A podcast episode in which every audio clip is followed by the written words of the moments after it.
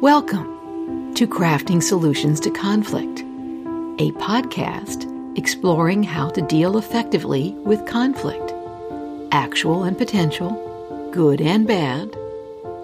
Engaging guests discuss a range of insights, and I cover tips and topics based on my 35 year fascination with conflict and my experience helping people with it.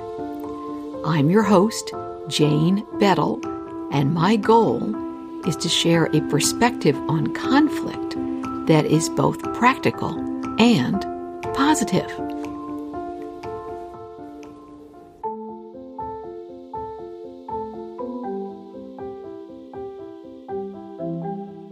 Creating a conflict mantra. I so much enjoy learning from my podcast guests. I hope that you do too.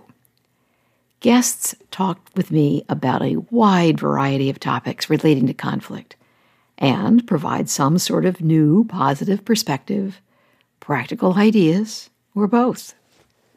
Completely coincidentally, my last two guests touched on an idea that I have given very little thought to using a personal mantra to handle conflict more effectively. In episode 217, published on February 22, 2023, Pattie Porter talked with me about verbal Aikido.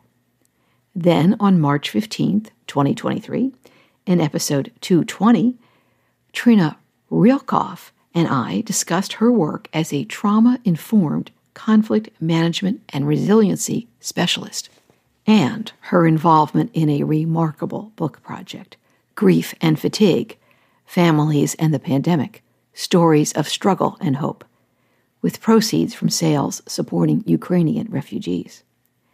Pattie described the three steps in verbal Aikido, with the first being getting yourself centered and stabilized quickly, within seconds of being triggered in a conversation.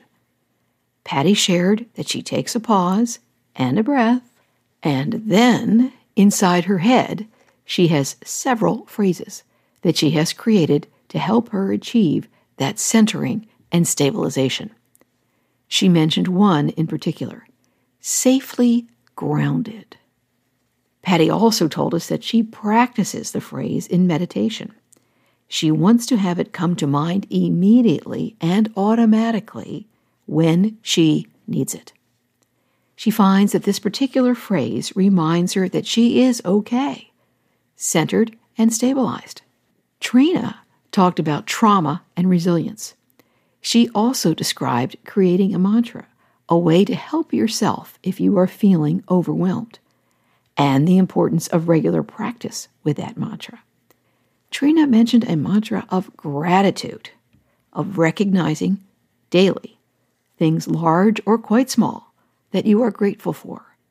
She shared that the positive effects of gratitude on our bodies are often overlooked.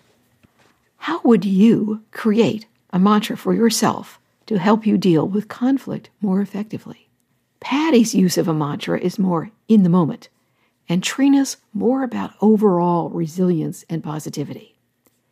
If you are interested in Treena's approach, find a time each day to explicitly acknowledge your gratitude, which can include your abilities to handle conflict. What are the qualities that have helped you to succeed in the past? And yes, you know you have had successes. For Pattie's approach, again, something positive, also short and personal.